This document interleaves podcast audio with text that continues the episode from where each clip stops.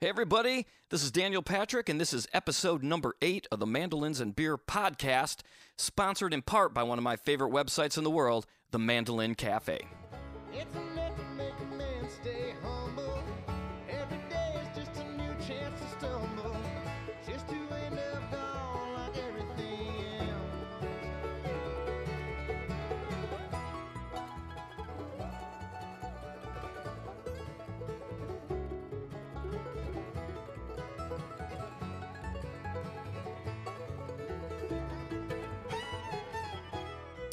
All right, here we go with episode number eight of the Mandolins and Beer podcast. Thanks, everybody, for listening. Uh, this week, Jarrod Walker is the guest, Billy Strings mandolin player. What a great guy. Um, geez, we talked a while before the podcast started and talked a while after the podcast. Uh, it's a great conversation. Um, Jarrod, this week is the IBMA Awards, and he's nominated for the Momentum Player of the Year. So that's exciting. So send him some good vibes here as you're listening to this podcast. We should know the winner of that here, I guess, probably by the end of this week. And then in, in more exciting news, you know, too, the Billy Strings album Home comes out on Friday. So wherever you get your music, be sure to check that out. Not sure when you're listening to this podcast, but September 27th, Friday, September 27th is the date it comes out. So be sure to check that out. Um, it sounds incredible from all the tunes that I've heard so far. Speaking of Billy Strings, hey to everybody who came over from the Billy Strings fan page on Facebook. I posted a link that we were doing this podcast here, and I got a lot of love over there. So thank you guys so much for um, stopping over and for all the likes on the post and the kind words. Be sure to hit subscribe if this is your first time listening. Tell your friends. Um, you guys are an incredible fan base of people, so uh, I really appreciate any of you who came over and listened. Thank you so much. Um, another album that comes out on the 27th, by the way, is Gina Furtado's new album. She's an incredible banjo player and um, I'm actually playing a show with her, opening for her at the end of November here in Charleston, South Carolina, and I can't wait. And her guitar player in her touring band is uh, Drew Matulich, who played mandolin with Billy Strings um, for a few years. So cool tie in there. So check out her new album as well. And um, and there we go with that. Thank you to Scott Tichenor from last last week's episode, Mandolin Cafe. Some of you noticed there was some uh, some some sound quality issues there with Scott's phone line, and unfortunately, I didn't notice it when I was talking to him, and uh, noticed it when um, editing the podcast. So I tried my best to to to make it sound a little bit better, but unfortunately, the phone the phone connection that we had wasn't too great. So I apologize about that. I know Scott felt a little bad for it too. So maybe we can talk Scott into doing a part two.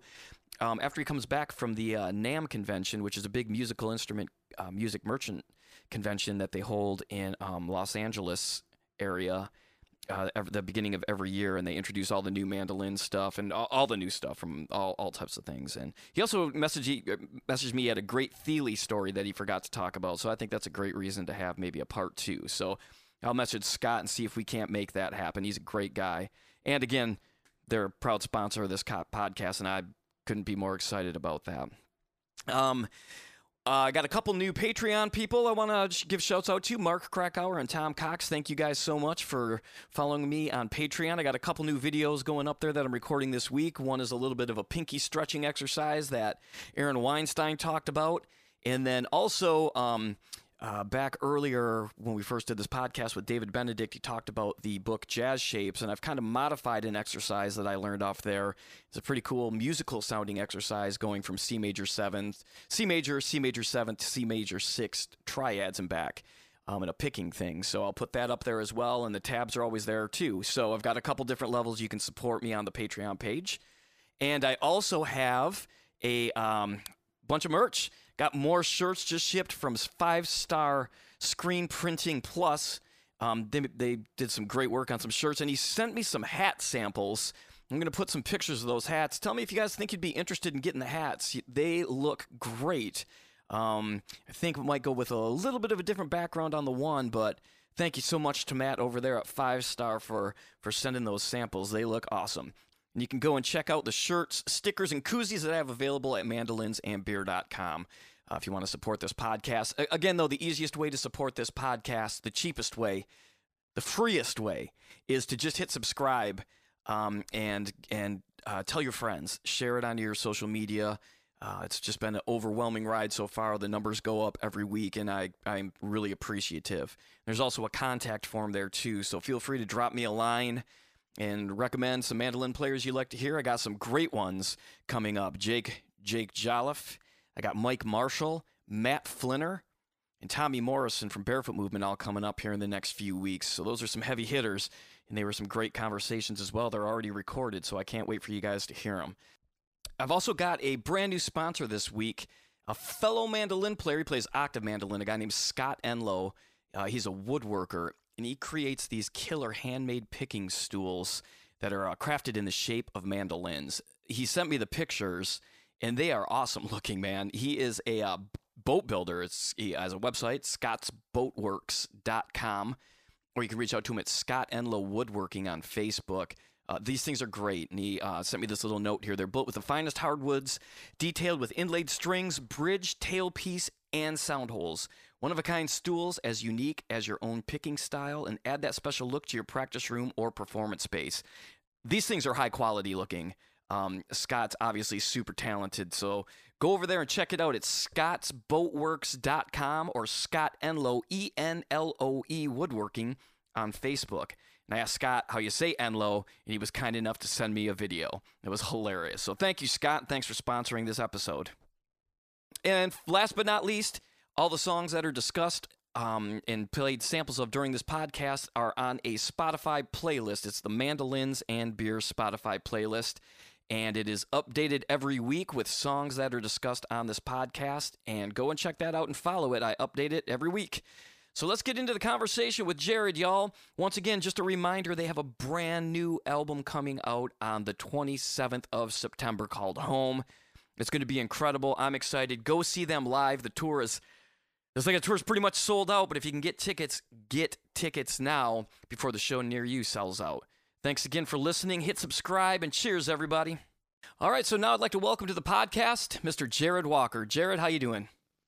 Hey, doing great. How are you doing? Great, man. Thank you for taking the time today and uh, and, and getting on the podcast. And congratulations on the nomination for your your uh, Momentum Award to the IBMA. Well, thank you. It's uh it's pretty exciting and thanks for asking me to be here. Absolutely, man. How do you how do you find out that you get nominated for that? Well, so it's uh it's it's a two or three step process. Uh some somebody ha you have to be nominated by or your name has to be submitted through a couple different people involved with the IBMA, I'm pretty sure. Mhm.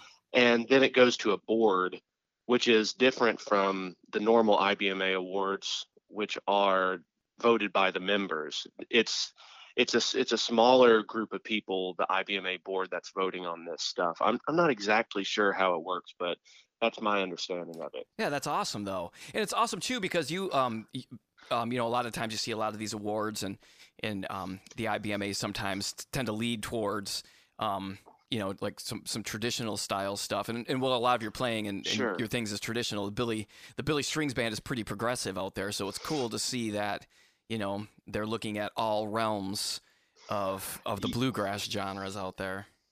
Yeah, ab- absolutely. Yeah, it's uh it's good to know that the progressive stuff hasn't you know com- completely pissed off all of IBMA. right, right, yeah. Oh my god, that's hilarious, man. You know, you guys, I love um. I, I love I mean all styles of it and um I I've not seen you live yet with Billy Strings but I've seen him when he was in Charleston last time and um and just the videos I've seen with you in the band that I've watched on YouTube and what you guys have a really really unique way in in, in being that progressive band is you guys have a great way of taking like a traditional song or being in a song that's way out there and just doing this great build up and then dropping in to like you're just at a regular traditional bluegrass concert. It's seamless. You guys do a really good job with it. Well, thank you. I mean, that's kind of kind of what we're we're trying to do. Um, there's the- in the in the scene that we play in, you know, most people come to bluegrass from other forms of music, you know, rock and roll. I mean, most of the time in that scene, it seems like that's where people come from, Mhm. or just the the jam the jam band world. So a lot of the songs that I grew up listening to, like say like Little Maggie or something like that, Sure. a lot of people don't know that, and I, you know, I grew up, you know, I don't remember a time when I didn't know what Little Maggie was.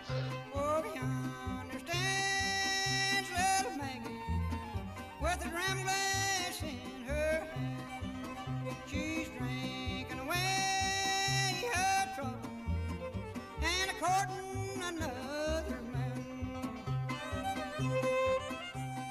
Yeah, I mean, I, I I started out really young, and my dad, my dad played banjo, and I remember like my earliest memories were just listening to like Hot Rize and the Newgrass Revival and Flatt and Scruggs and like a, just really good quality bluegrass. That was my upbringing. So so dad music, you know, Yeah. to me is, is that it's not uh, not yacht rock.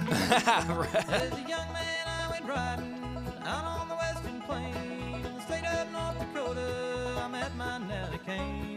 Met my Nellie Kane. She was living in a lonely cabin with a son by another man. Five years she had waited for him as long as a woman can. Long as a woman can.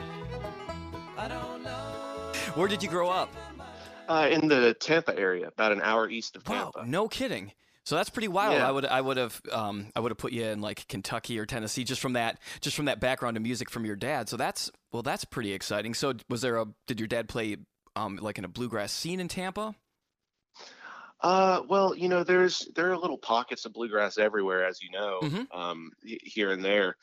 Um, but it, it wasn't exactly a uh, uh, to to say that there were many young people playing bluegrass around me was a uh, would be a huge overstatement. sure. Um, there were uh, there were two two kids at my high school. Well, actually, they were there the year before I went to high school, but they were the only two two kids that I knew that played played bluegrass like it, within like 30 minutes of me. So oh, no kidding. so, um, but yeah, there was a there was a place called the Bluegrass Parlor in Tampa, Mhm. and it was run by a guy named Tom Henderson, and he did a whole lot for bluegrass music in in that area, and he had the longest running syndicated radio show in the country Wow. until he until he passed away a few years ago. Oh, no kidding. Um, and he would uh he had a band called the Bluegrass Parlor Band, which is what I played in from I guess I was about 12 years old.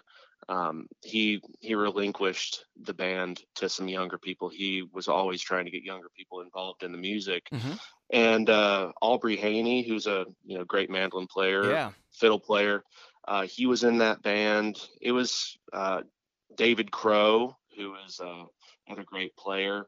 Bunch of bunch of great players came through came through that band. Mhm. Uh, it was it, it was started in I think like the mid '80s or something. So it was it's been around a long time. Nice. But uh, there's there's always been a little bit of bluegrass here and there. I mean, Vassar Clements is you know the Kissimmee kid.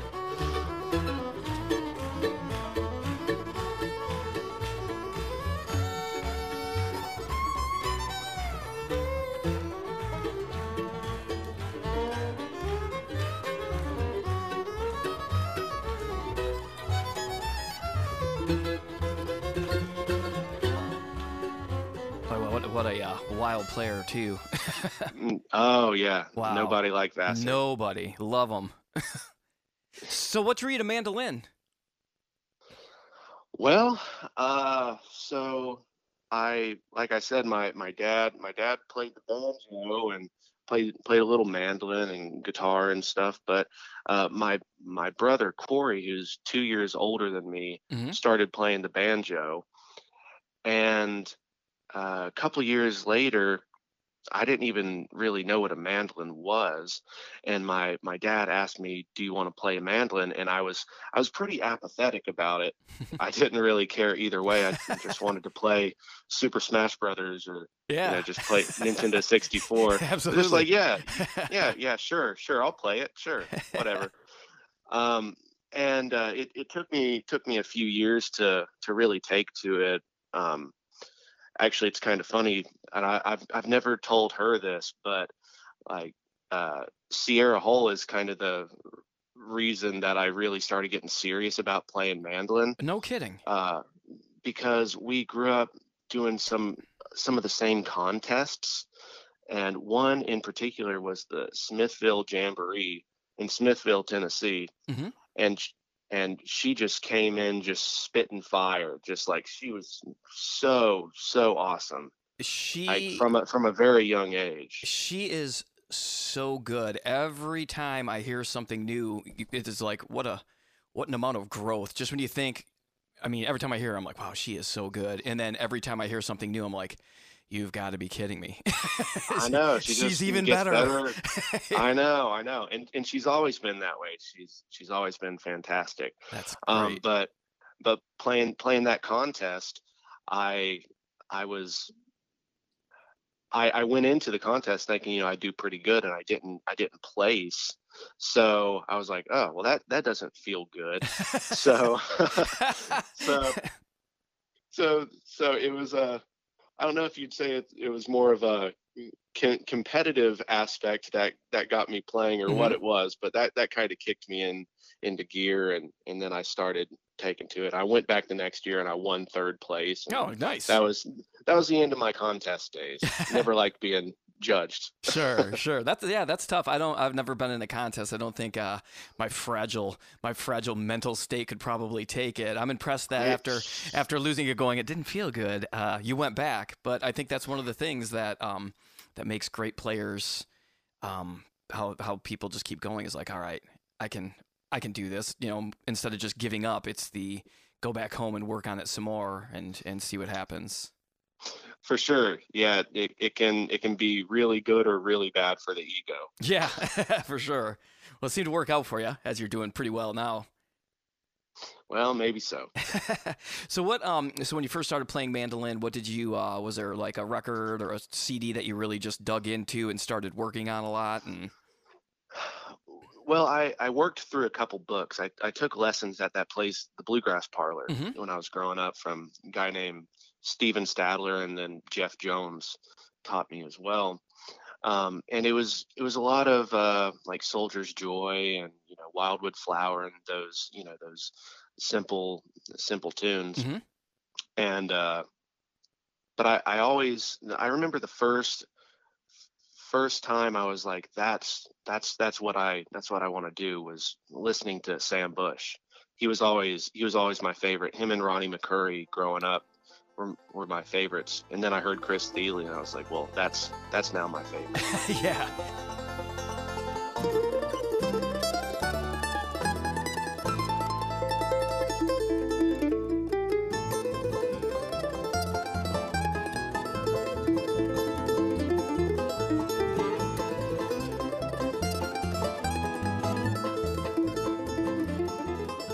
Uh, all three of those guys are just stellar. Sam Bush has been mentioned uh, every time on this podcast, by the way. Every time he is just like the best man. yeah, So you can't good. talk about mandolin without talking about that guy. Yeah, yeah. Have you seen the uh, Have you seen that documentary, The Revival? Ah, you know what? I actually haven't. Oh my gosh, I, man! I hear it's fantastic. it it is amazing, and just I swear to you, just I like I just hold that guy in such high regard, high regard as a musician and as a person. And I was like, I didn't think I could like Sam Bush anymore. And then I watched that documentary. I'm like, holy cow, uh, this guy is like uh, the best. Yeah, wow. Yeah, I really need to see that. yeah, it's excellent. You would love it, man. You would love it. Yeah, absolutely. So do you have? Do you remember the first song that you really kind of learned all the way through, and you were like, "All right, man, this is like uh, one that might have been even bit a little bit more complex, one you had to kind of dig into." Well, I, I remember Jerusalem Ridge was was always a pretty daunting one. Mhm. Um, and I, I don't I don't know what the what the first first one I ever learned that that I was uh, especially especially proud of. But I remember Jerusalem Ridge was you know it's like three or four parts or whatever it is Right. and so so that was that was a big one and speaking of sam bush i also had a uh, sam bush sam bush book which was pretty advanced for a for a beginner player Right. to to be reading through but but i i tried it anyways and there was a song called sapporo which is Oh, a yeah. newgrass revival tune Great tune. yeah, uh, yeah. and and I, I I showed it to my showed it to my dad showed the the music to him and he's like well that's that's no harder than jerusalem ridge. I was like well it sure sounds like it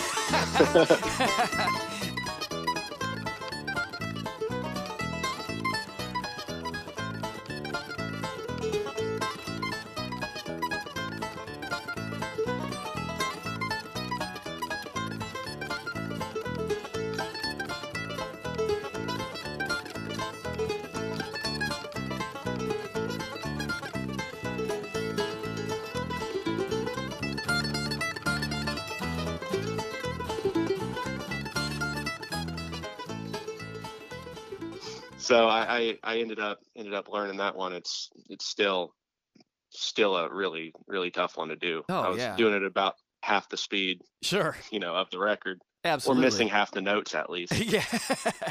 when you work on tunes, even do you still? I mean, you. Um, I imagine you still, when you have time, do you still work on tunes and break things down? Yeah, um, you know, I'm I'm on the road a good bit these days, but uh, when I when I come back to Nashville, I do a lot of I do a lot of playing e- either in jams. We have a lot of jams here at here at the house, and you know that's that's these days that's where I learn most most of my new fiddle tunes. Oh, you know. nice. Um, but but yeah, I, I do go back and refresh and try and try and uh, clean things up a little bit. And Sure.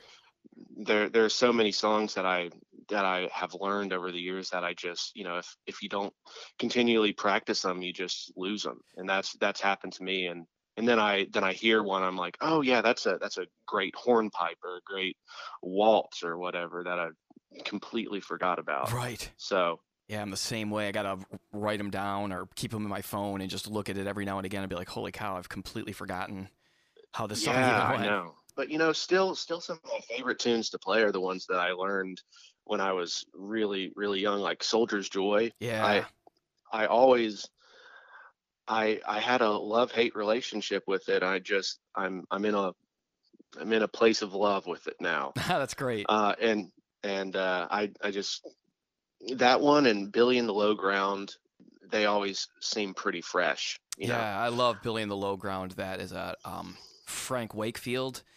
Uh, the, and the Red Allen, the kitchen tapes, I think is the first time I really ever heard it where I was like, oh man. Oh, yeah. that? So good. Gosh. I think it was recorded That's- by like David Grisman in the, in the kitchen. I believe is that the I think that's the story behind that album too.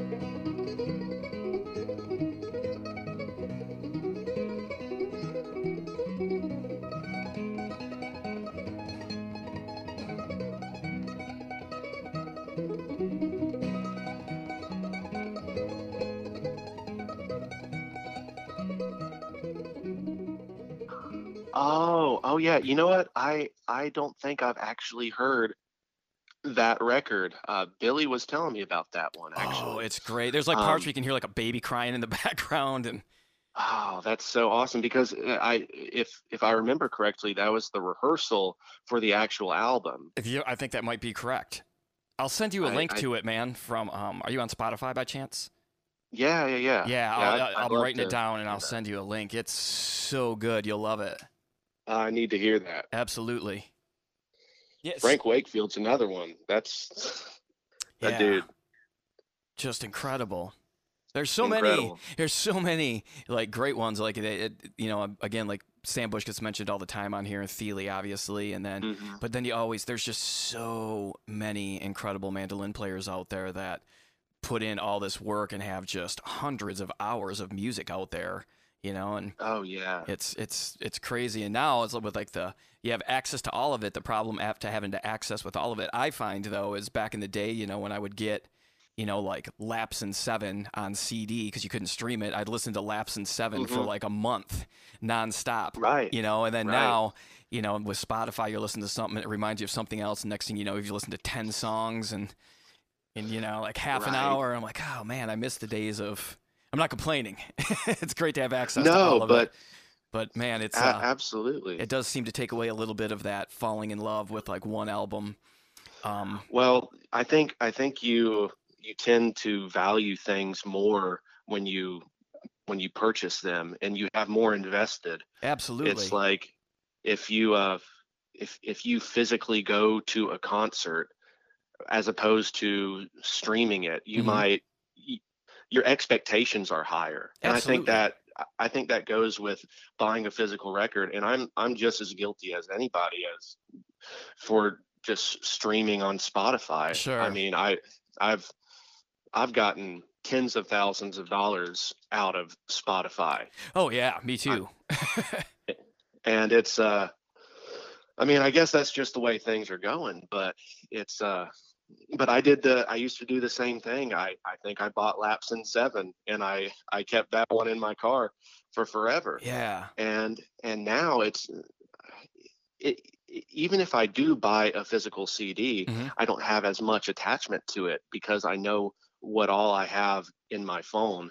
Right. And if I I'm like, oh yeah, what what about that one song? What was it called? Let me just Google these three words. Oh, there it is. Yeah, exactly. And the other part too is uh, the technology does not make it um, easy to buy a physical CD and play it. Like I've got a, a new truck a few years ago. There's no CD player in it. It's all Bluetooth. I bought a new laptop last Right. year. There's I had to buy an external CD player to go along Right. with it. It's just like not only are CDs getting phased out, but the places to, that you would normally play them in. So I guess what's great about vinyl is vinyl is a real sit down experience. You know what I mean? You have to you have to sit down and know you're going to listen to. You can't. You're not going to listen to that on the in the truck. Absolutely. and it and it sounds so much better. Oh, absolutely, absolutely. It really does. It really does. Do you have any influences that might surprise people in your playing? That kind of maybe, you know, maybe not bluegrass based, but have kind of crept into your into your playing. Yeah. Um, so I, I listened to I listened to a good bit of uh, a good bit of rock uh, these days Mhm. and uh, a good bit of jazz. You know, like I said, I, I didn't I, I grew up listening to pretty much predominantly bluegrass. You know, the most progressive stuff that I listened to was progressive bluegrass. Cool. So um, I kind of discovered I had to come to the Beatles and to Bob Dylan and Jimi Hendrix and all that stuff on my own. And so so those I mean those are three big ones right there. Yeah. Um, uh, I I I transcribed a bunch of solos from the Strokes. oh, did you really? Um, yeah, which Nice. I, uh, you know, it's the same thing with that. You know, learning a solo, you, it's like learning fiddle tunes. They just, they come and they go mm-hmm. if you don't keep practicing them. But I, I, I notice sometimes that I have some of those, uh, some of those same ideas, um, uh, showing up in my playing. Sure. That's awesome. Yeah, speaking let's let's talk about your playing for a little bit. One of the things that I really noticed, um, spent a little bit of time listening to. Obviously, I listened to the uh, the new Billy String songs that um, that that have been put out. I think there's been two of them now that have been put out online f- for people to check out. Um, but then going back and even listening to some of the Missy Raines and the Claire Lynch stuff and, and seeing Oh, you yeah. live. A couple of the things that I really really like about your playing, and would love to maybe talk to you about. It, you know, so bluegrass a lot of the a, a lot of stuff is just tons of notes tons of notes you know just a part of it's probably because there's no sustain and people love playing flashy but you have um you play with a lot of space in your playing i find which i think is great like it's you're not afraid to stop playing a little bit and then i think it just adds to your solos a bunch and and and then the other thing I notice is you use a lot of double stops, a lot more than than you hear in, in a lot of music right now, which is another thing that I really love about your playing. So I'd love to talk a little bit about your technique if that's cool with you. Yeah, for sure. Um, yeah, I I guess I when I do listen to bluegrass these days, it's more of the traditional, more the traditional stuff like uh like Bill Monroe and the Stanley Brothers, and you know like Red Allen and like all all that kind of stuff. Mhm. Flatt and Scruggs, you know, although that's not very mandolin heavy. Flatt and Scruggs isn't. But, sure, sure. um, but that's it's. I just noticed that the tremolo was really predominant in those early recordings, and it's kind of been phased out um, just over over time. It, which is which is really interesting to me. It's it's one of the unique characteristics about a mandolin is the ability to tremolo. Nothing sounds like a tremolo on a mandolin Right. it's uh and it's a good way it's a good way to kind of save your energy too you Yeah. can you can it's like in in lieu of having a bow or having sustain in some way you can you can use that Mhm. And uh and so i've i kind of gravitated towards doing that and also you know my two of my favorite players are are Sam Bush and David Grisman, and Mhm. I think they've got just the perfect tremolos. Oh, absolutely. And so, uh, a while a while ago, I I just started focusing on getting my tremolo sounding really good. Mhm. How do you go about that? Well, you know, it, it took me a it took me a while to figure it out, but to get that really rich, sweet sound out of a tremolo, I think you have to actually pick on the neck. Nice. That makes sense. And it's uh it, it gives it a gives it a totally different different effect. Right, right. Um and it it took me years and years to figure that out, but but I think that's how you get get that sound. That's awesome. How do you go about just how do you go about not getting a bunch of pick noise on that neck? Just practice, practice, practice that soft technique. Yeah, um, I don't, I don't really, I don't really worry about the the pick noise too much. It, Mhm. it doesn't doesn't really bother me that much. Awesome. Uh, you know, if if you hear some pick noise, it's it's because because I'm playing in in that area, Mhm. and it's just it just comes with the territory. Sure. So I I don't really I don't really care that much and I yeah, and man. I, and I guess that's uh I, I I don't I don't actively think about uh playing it clean. Sure. And I, I think that probably helps to actually play it cleaner. Mhm. To just kind of throw that to the side. Sure. So let's go back to your double stop. So you um shapes that you use, you you really do move up and down the neck quite a bit and find some unique voicings. How did you go about, you know, find you know finding that path? Well, I I think it's I think there are things that I have heard all my life through fiddle playing and uh, go back to Sam Bush again. Uh, the song "Old Train" Oh, that yeah. mandolin solo. That's like I I use the amazing slow downer to figure out exactly what he was doing there Mhm. and and that's that was one of the first first times I really broke down what what was going on in that tremolo.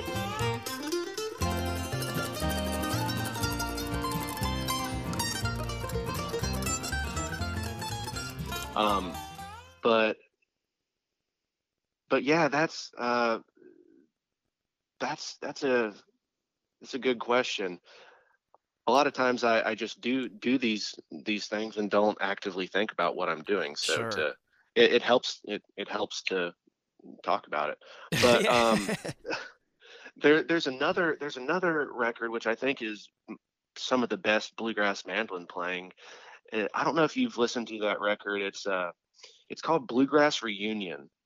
no, I haven't. It's uh it's it's Red Allen and David Grisman and uh, Herb Pedersen plays banjo and Jim Buchanan plays fiddle and Jerry Garcia's on a couple tracks. Um, nice.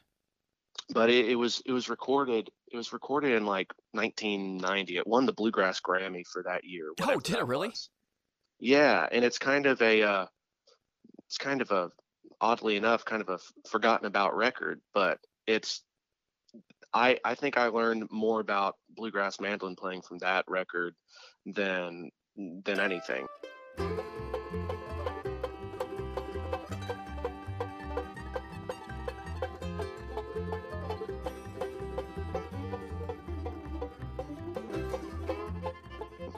I'm gonna have to check it out as soon as we as soon as we finish this up today. That's that sounds awesome.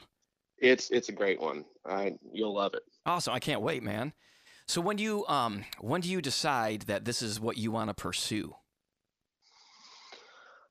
Well, so I I went to business school in Murfreesboro, Tennessee, at Middle Tennessee State, and it was it was always kind of the the backup plan mentality. Uh-huh. Um, and I was in I was in Murfreesboro for a couple of years before I got the gig with Missy Raines. Um, and when I was living in Murfreesboro, I, I might as well have been living in Tampa still because nobody nobody really knew that I was there. and it's it's it's just far enough from Nashville Uh-huh. to to where you to where you don't venture out and, and go into town. It was you know a good 40 45 minutes. So sure. um so I was looking for I was looking for a gig for a few different reasons just because I wanted to play but also because I was paying out of state tuition. Oh man. So I needed Yeah. to I needed to find I needed to find a a quote job and and I if I if I played if I played a gig then I would be able to to use that. So I luckily uh, connected with Missy Raines, um, who I had met from Nash Camp, oh, uh, nice. which is a which is a camp that I went to as a kid, and uh, and so just started playing with her and would play mostly weekend runs and you know I would I would do uh, do schoolwork on the road and uh, do my online quizzes and tests and you know all that stuff yeah. and uh and then that uh that led to Claire Lynch and and that was a wonderful experience too and and uh she she told me you know I've, I can give you two solid years of work and then I'm going to more or less retire Oh, no kidding. and once that and once that uh once that time was up then the billy strings gig came along so i've i've just kind of been fortunate in the timing of things and i i haven't really actively uh said this is definitively what i'm going to do Mhm. but it it's it's it seems like that's where it's going yeah. you know yeah. uh, Absolutely. um, especially with with the success of Billy Strings and everything. It's like, okay, well, maybe maybe this can work. Yeah, absolutely. It's got to be a kind of a kind of a trip to be on like the Billy Strings thing. It really just seems to be almost like a bit of a rocket ride in the last couple of years, I would imagine. I mean, you know, going from you know when I saw him here in Charleston, he he played at a killer venue called the Pour House, but it wasn't like still kind of Mhm. you know building a thing. And i think it might have been a weekend like a sunday or a monday. So it was like um you know it was attended pretty well but it wasn't like jam packed to now you know you guys are headlining festivals rolling stones writing about you guys. I mean what's that been like It's uh, it's pretty surreal. Um, the the first the first show I played actually this is this is pretty funny. Uh, they they needed a mandolin player pretty quick. Mhm. And so they, they flew me in. I knew I knew Royal, the bass player, Royal Massat, yep yep uh, playing with Rebecca Frazier and Hit and Run. Uh, like we did a few tours together, so I uh, I connected with him, and they flew me out to Baltimore, and we didn't really even have a chance to to rehearse. Uh, and so get on stage, and it's it's a very different experience from the theaters and the uh, you know the PACs that I was used to playing sure uh, and uh, you know the the crowd there it was i think it was called the 8 by 10 in baltimore Mhm. it was a it was standing room only and it was packed and i was like wow this is this is different from what i'm used to different in a good way. And billy's billy's on stage and he and he says hey pittsburgh how's it going? In baltimore. And- completely the, the crowd completely turned on him. Oh and- no and you know got got a few uh, a, a few groans and boos. But i think what happened is there was a guy wearing a, a pittsburgh uh, penguins jersey to the side of the stage. Oh so I- man. I, I think it just threw him off. But that that will be I, i'll never forget that yeah. because that that's a very memorable first show. Oh my gosh. And and it's it has not happened since then. I, I think I think I think now the the name of of the city that we're playing is is on the set list, I bet. so that doesn't happen. in giant And I've heard letters. I've heard bands do that, and that's probably the reason. Sure. Oh yeah. Yeah, for sure. That's hilarious, man. Yeah, mistakes happen. This is, you know, as far as mistakes go, it's pretty pretty innocent one, but yeah, people uh, I would imagine that would bum some people out in the crowd like Pittsburgh. What do you- Yeah, yeah, yeah. So you fly So, out there. Did you have like I mean, you know, Billy and being plays with a lot of effects. Did you have did you put a pedal board together for that gig or is, did you just go out there kind of like with an your your normal rig at the time or how did you approach that? Uh, I I didn't I didn't have a rig. I might not have even had a pickup at the time. No kidding. Um, I'm trying to think if if I did. I I might have gotten one installed before before I left, but I I did not have any kind of elaborate setup Mhm. at that time. Um, and I didn't have a DI. I had to borrow a DI. I, I'm I'm still pretty ignorant when it comes to the electronic side of all the stuff because I've I've played into to mics my whole life. Right, So it's right. a it's a whole whole different whole different world as you know. Sure. Um, but yeah, now now I've got you know I've got a Grace Grace DI. hmm Which you know, which um some- which one do you use? I use the Bix. Okay, yeah. I use the Bix, which is great. I I think the the the Alex might might be a better uh, option for me, Mhm. just because you you have more more control and Yeah, some mids, might might some mid those. things as well, right? Which is sometimes kind of out of control when plugging in a mandolin. Seems Right, like it's got a and, little bit more options. Yeah, the the Alex has all that mid control, so I think I think that's probably a really good one for the mandolin. So I might might invest in that. Sure. Um, but but I've got I've got you know I've got a bunch of pedals. There's a there's a good pedal shop in Nashville. Probably a, a lot of them that I don't know about, but there's one in particular called Eastside Music Supply, and they've got tons of tons of pedals. So I'll I'll go in there and kind of explore that stuff because you know there's there's not been a whole lot of research done in the ways of mandolin effects. right, right. So, so you know, you just have to try out the different guitar effects and see what works. yeah, what are some of your favorites you're using right now? Well, I've got a sustain pedal. I think it's uh, from Game Changer Electronics. I Mhm. think that's the name of it. But it's it looks like a looks like a piano pedal. Oh, no kidding. It's a it's essentially a freeze pedal, but it it's not. It sometimes those freeze. Oh, it broke up there. You still there? Yeah, sorry, it broke up this there. is. Yeah. Oh, okay. yeah, go back to um, the pedal again. yeah, I'm still here. Yeah, cool. Uh, It's a free. It's like a freeze pedal. You were saying. Yeah, so it's like a, it's like a freeze pedal, but it's a lot of those freeze pedals are really abrupt, hmm and when when you turn it on, it's you know kind of jarring. This one is uh, is a little bit more subtle, and it kind of rises and falls, Oh, and nice. it's uh it's it's a little bit more musical of a pedal. So I really really dig that one, and I've got a I've got a delay pedal. Mhm. I've got a I've got something that kind of uh kind of sounds like a like a steel drum or an organ or something. oh, no kidding. Uh, like like octave pedal. So when things are getting really weird, Yeah. I'll bust bust that one out. That's awesome. And uh, you know, got a got a reverb pedal. I think it's a, uh a proverb Oh, okay. Uh, Yeah. r- radial radial, I think is the company. Okay.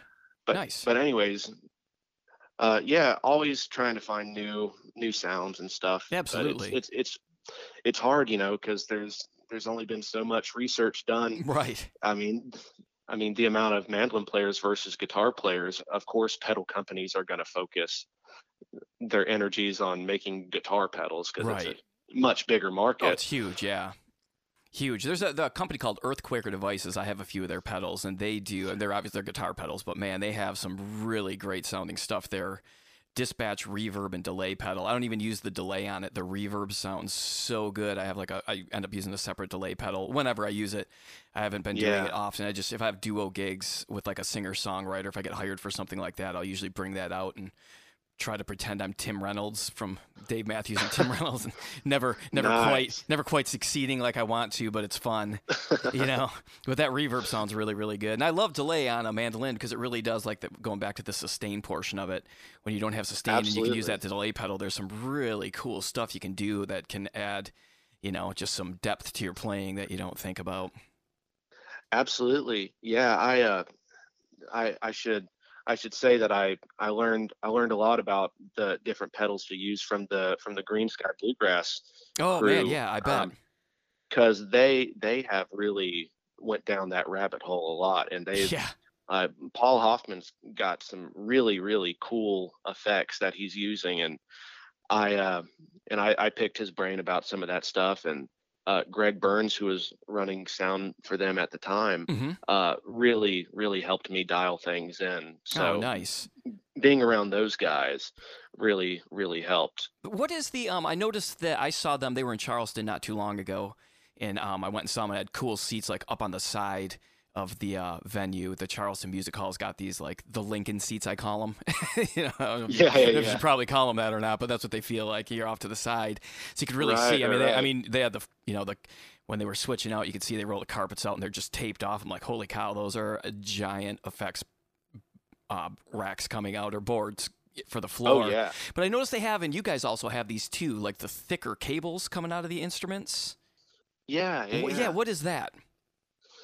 Well, uh, it's just it's essentially uh, two cables running through uh, a loom, so it it just kind of keeps your your cables together. Oh, okay. So I'm I, I'm using one of those Audio Technica um, like Pro 35, one of the clip-on mics. Mm-hmm. Yep, yep.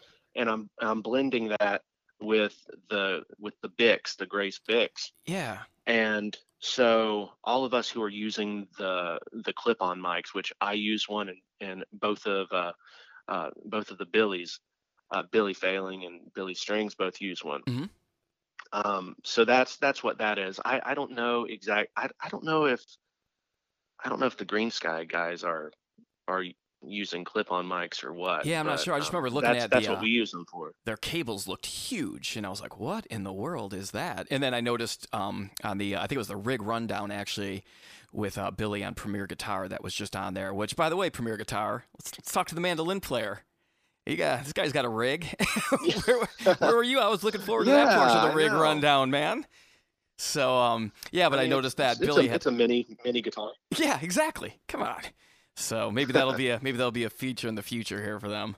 So what other um, what other gear? Uh, you, what's your your mandolin is a I'll never pronounce it right. Is it a It's a Weinman. Weinman? I wasn't sure if it was Weinman or Weinman. So- Yeah, yeah, yeah. I before I before E. I before awesome. and you've and you purchased Um, that um, uh, kind of well not recently, but I remember seeing somebody was talking about on the you know the Mandolin Cafe is a great site, and somebody on there had maybe heard about it coming into Gruhn's. Is that where you? Am yeah, that's I that's the right where track? I got it from. Okay, cool. Yeah, that's yeah. I, I got it. I got it there. I uh, I had a couple couple Gibson mandolins that I had Mhm. uh, some problems with, so I was kind of shopping, kind of shopping for one, and the I was playing a Gibson Doyle Lawson. Oh, cool. Um, ever for well over ten years, I've I played I played two different ones, um, but I I was looking for somewhat of a a, a drier sound. Those those Doyle Lawsons are really really great, but they they're so rich. sure. They're so rich. It's it's it's almost it's almost too much mandolin Oh, no kidding. and it's it's uh so i was looking for something that was more mid-rangey like those were very very good on on the highs and really good on the lows Mhm. but I, there was something in the mid-range that kind of lacked to me to my ear Sure. so that's what i was that's what i was looking for and i went to gruhn's and and they've got they've got the the floor of gruhn's which is mostly guitars and they've got a few mandolins there Right. they've got the nice stuff the nice stuff upstairs Yes. and if if you ask nicely enough uh uh george uh gruhn will show you the stuff and you know yeah. so I went I went up there and and he had just gotten this Weinman mandolin in, which it's the third one that that uh, Wes and Will Weinman had ever built, which is no kidding. crazy. It's just number three. Wow. Yeah, they they haven't built very many, and uh, George saw the mandolin and he wanted to exclusively sell their mandolins, and and I I see why they're fantastic instruments. Right. Right. That's awesome. Um, so I, uh, you know, I just, I, I bought that, and you know, I've, I've since met the guys who, who build them, and they're, they're great guys. They're out of Asheville, oh, cool. Yeah. a little, little outside of Asheville, Mm-hmm. but they're, uh, yeah, it's a great, great company. Josh Rilko, who plays with Lindsay Lou, oh, yeah. um, he's, he's got I, he's got number five or six or seven, um, and there's there's another player who's in a he's in a great band. I don't know if I if I'm at liberty to say if he's getting one or not, but I, I think he might he might be getting one as well. on. So Nice. happy to see that they're they're taking off. Yeah, that's great. But it's it's a really dry sounding mandolin. You know, if, the strings are dead, hmm it's it's dead. Yeah. you know, you gotta like which which I love. Keeps you on top of your game. Sure. What do you what do you string it up with? The D'Addario EXP 75s. Oh I yeah, think I use the uh, I use those as well. I love them. it's hard to beat them. It it's hard is, to beat 'em. man. And I love the um I uh, what playing in Charleston, the humidity, like if I don't use anything that's coated, I get 2 gigs tops out of them and I'm changing strings and these EXPs really last a long time and what I really like about them even more than like the elixirs is I think the elixirs have this real high endy sound that it takes a little while to wear out. Absolutely. Where I the- feel the same way. Yeah, and where the feel the. EXPs, you put them on and right away they just sound. There's a little bit of that, but not. I mean, it just they just sound good right off the bat, and they last uh, way longer than anything I've used. So I love them. Oh yeah. I, I don't even I don't even bother buying strings that aren't coated. yeah, It's it's just it's not worth the time to put them on. right. Yeah, because they don't It's last. you're you're better off playing with dead EXPs. right. exactly. Oh my God, it's I mean, honestly. man. Yeah, that's true. What I, you? I guess these are EXP 74s. I'm I'm looking at a pack now. oh, okay. And I've been I've been trying the the have you tried the custom mediums?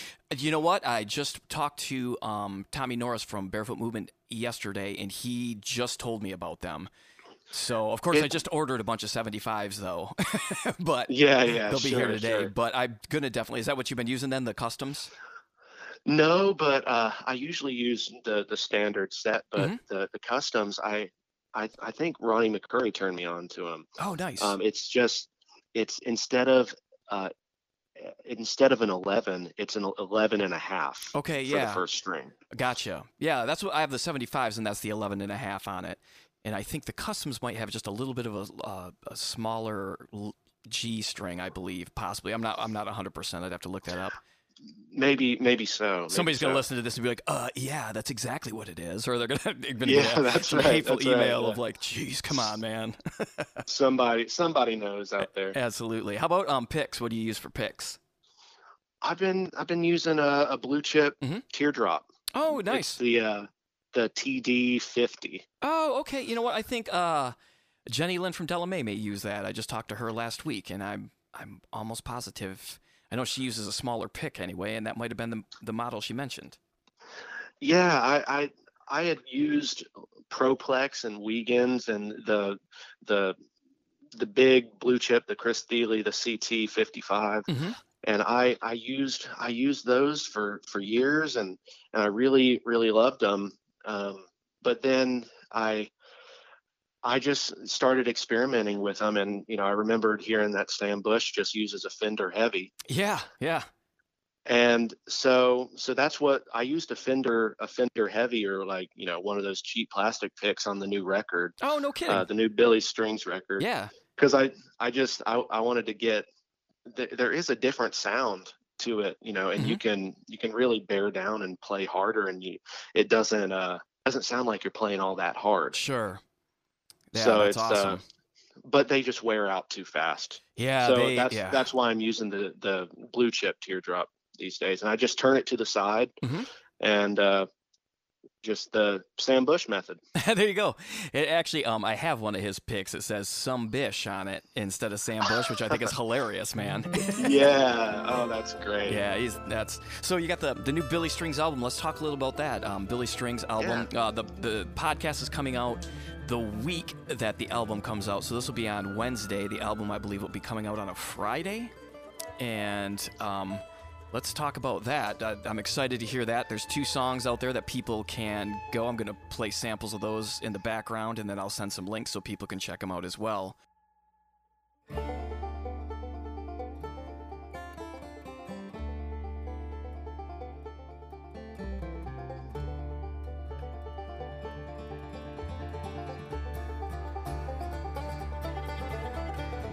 Cold, cold ashes on the ground. Nothing lost and nothing found. Friends and loved ones falling down. But um, did you record that in Nashville? Yeah, we recorded at at two different studios. We recorded at Blackbird Mhm. and Southern Ground, Oh, nice, man. which are two of two of the best in in my opinion in Nashville. Sure. um, and it, it was a it was a great great experience. Uh, those you, you feel you feel like uh, I don't know you feel like Mick Jagger walking into Blackbird or Southern Ground. It's like I, was, I don't I don't belong here. Oh, somebody man. somebody else belongs here. oh but God, it was nice. it was it was fantastic. We we did about it was eight or eight or nine days of straight straight studio time. We had one day in between. We Mm-hmm. we had a block of time at Blackbird and a block of time at Southern Ground and just knocked it all out. And uh, it was uh, it was great. It was uh, it was really really fun. Jerry Douglas on on a on a track or two. nice. So that was a that was a highlight for yeah, sure. man. Do you uh, track live when you guys tracked those songs? we tried to keep everything as live as possible. Sure. Um, there was uh, there was one one song which actually I is a song that I wrote that Billy helped me finish.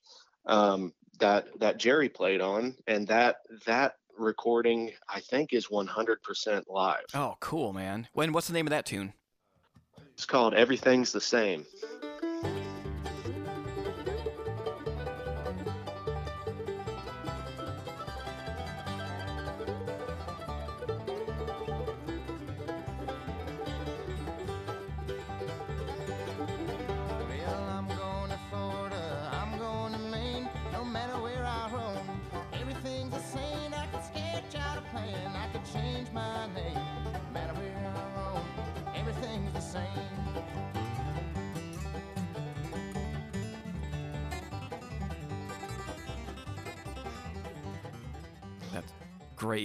And that's great that you have a cut on uh, the Billy Strings album, which I think probably says a lot about type of person that Billy Strings is. You know, some people are when their their names on the uh, when their names on the the truck, so to speak.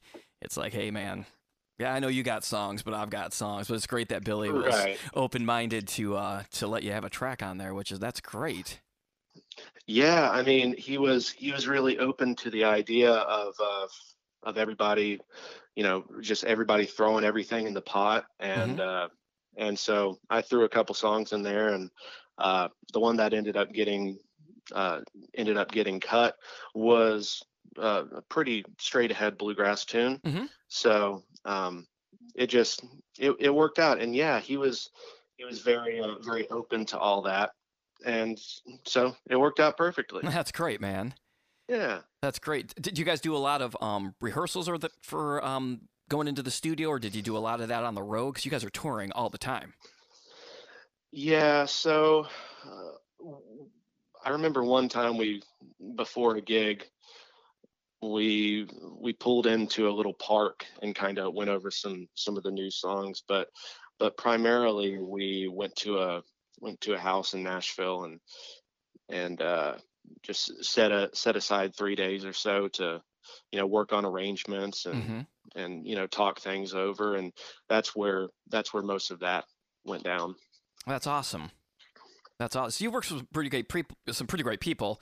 I mean, just looking at some of the uh, albums that you've recorded on, you've, I mean, you've been on projects that have had like Bela Fleck, and you've like Mike, Mike Marshall had selected you for, um, for oh, what was that called? The young, uh, like the Young American Mandolin Ensemble. Is that what that was? Yeah, yeah, exactly. Yeah. So, what are some pieces of advice that some of these you're around these incredible players that are that have just uh, you know years and years and years of experience? What are some pieces of advice that these guys have given you that have really kind of that you've kept with you and carried on that drive you forward? Well, one of the most memorable, one of the most memorable uh, pieces of advice. It was it was more, more just like basic technique kind of stuff. I, I Mhm. had a lesson with Chris Thile when Oh, I nice. was when I was I don't know, thirteen or fourteen or something like that. Cool.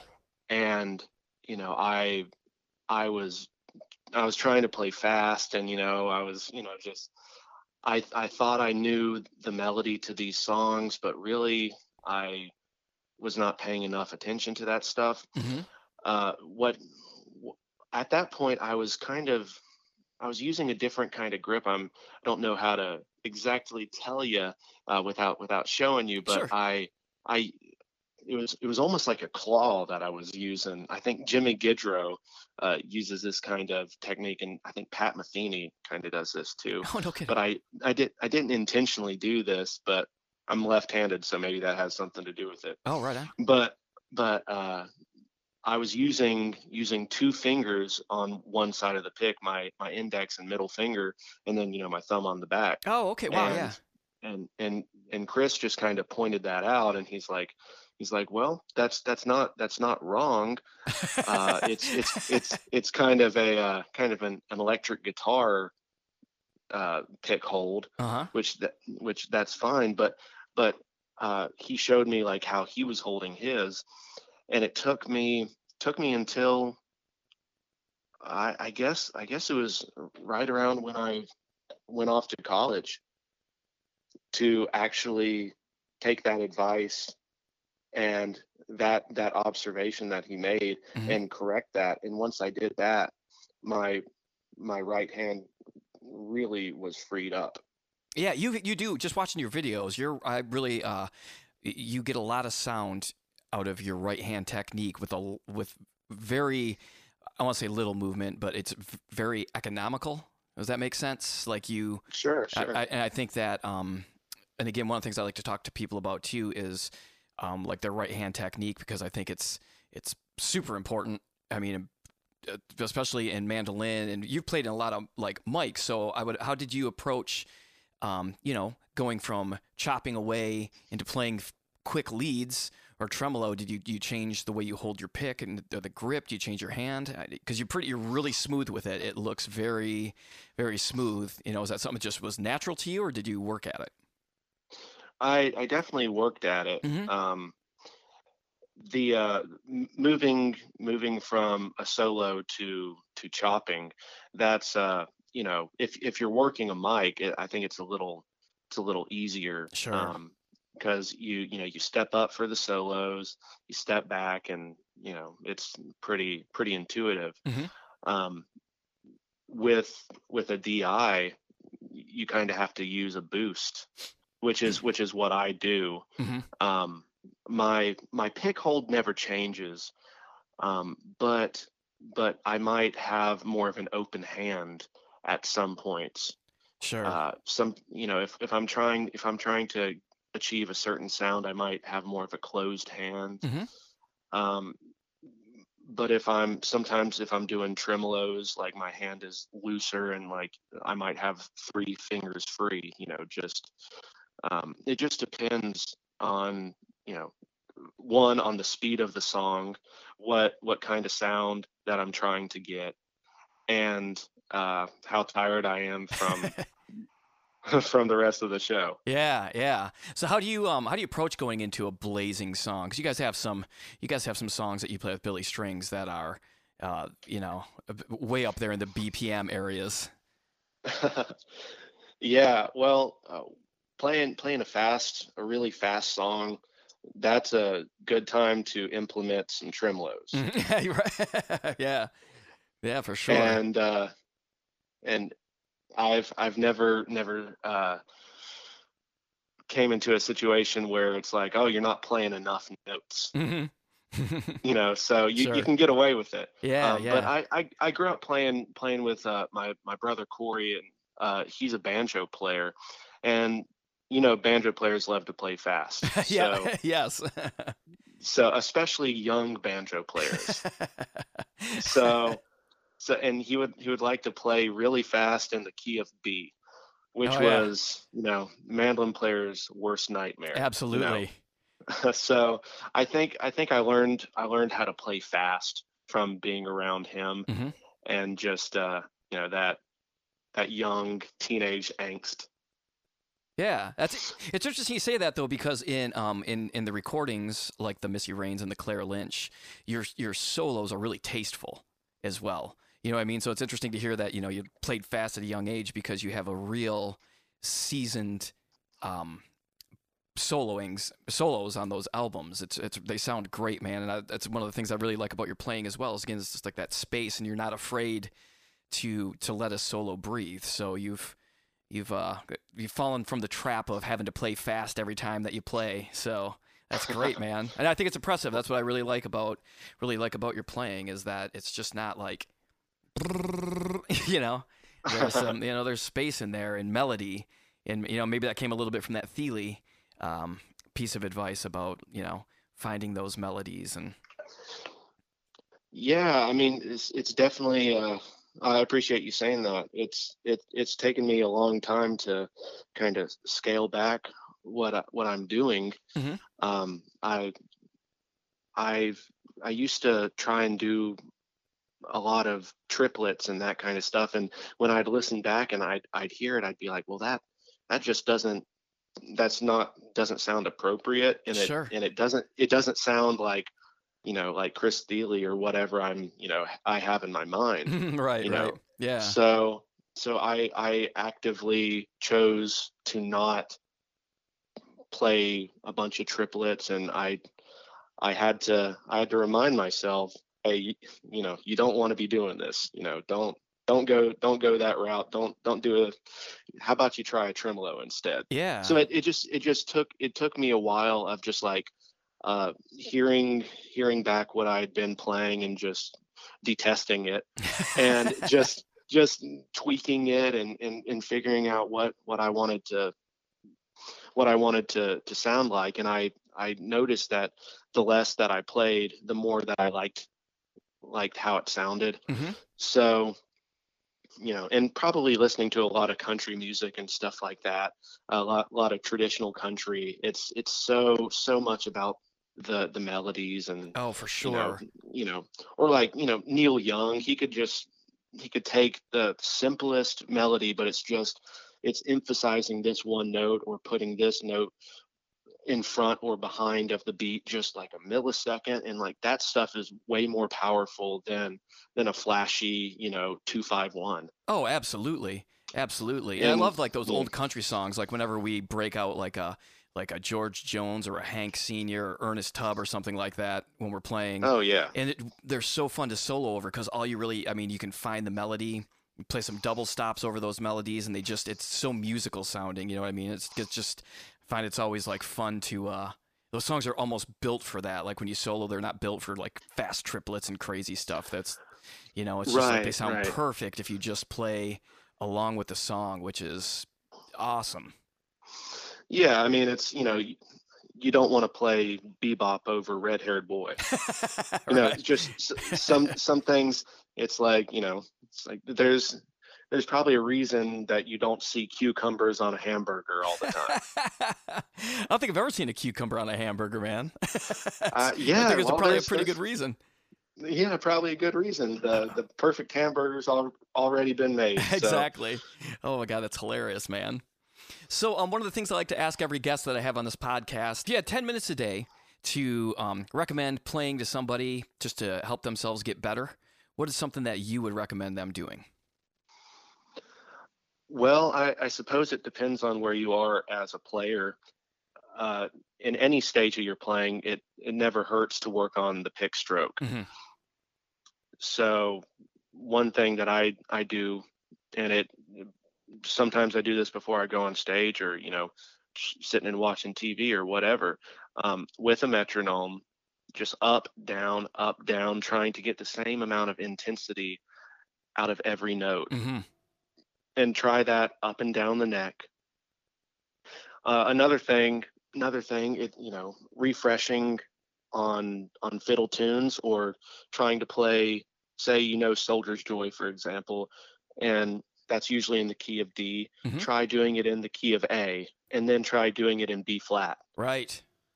or try doing it in E flat, or doing it in D minor, or try try doing it in uh, seven four timing. Oh wow. Yeah.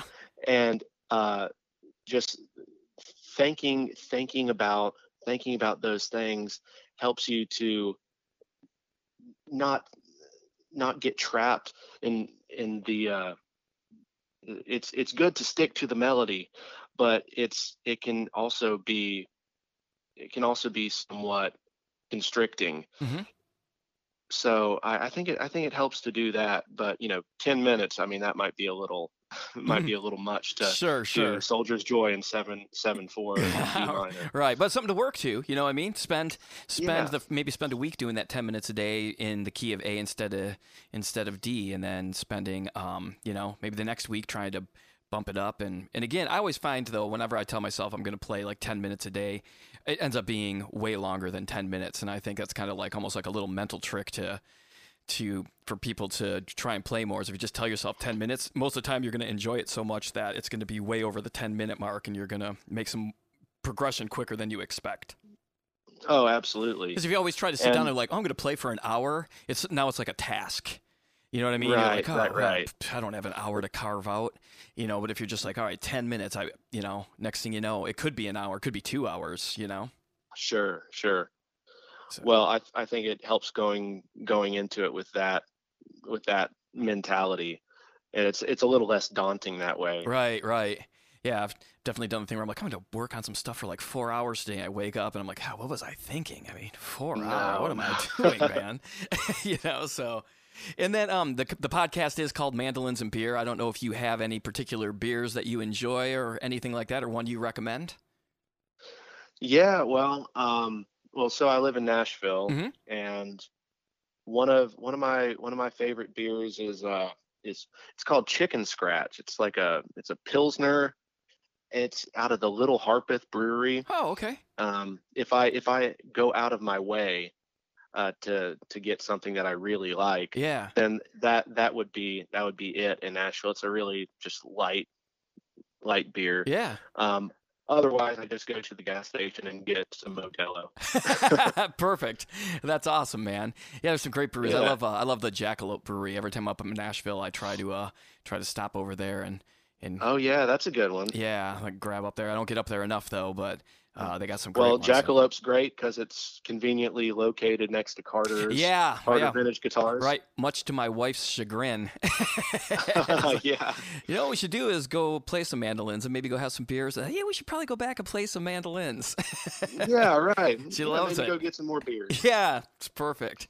Well, hey man, thank you so much. I'm really looking forward to you. Congratulations on A, the nomination for the Momentum Award, B, the release that's going to be coming out here this week with Billy Strings. Um, and congrats just on all the success, man. It's it's great to see it happening for you. Well, thanks so much, and thanks for having me. Dude, thank you for taking the time. Absolutely. And there you have it. Great conversation with Jarrod Walker. Reminder their new album, Home, Billy String's new album, uh, September 27th, available wherever you get your music. So get out there and support them. Go see them live. They are incredible. Thank you guys so much for listening. Please go to mandolinsandbeer.com and go to the contact page. Drop me a line. Um, buy some merch. Tell me if you want a hat or not. I think I'm going to order some hats. They look great. You'll see the pictures on the website as well. Uh, cheers, everybody.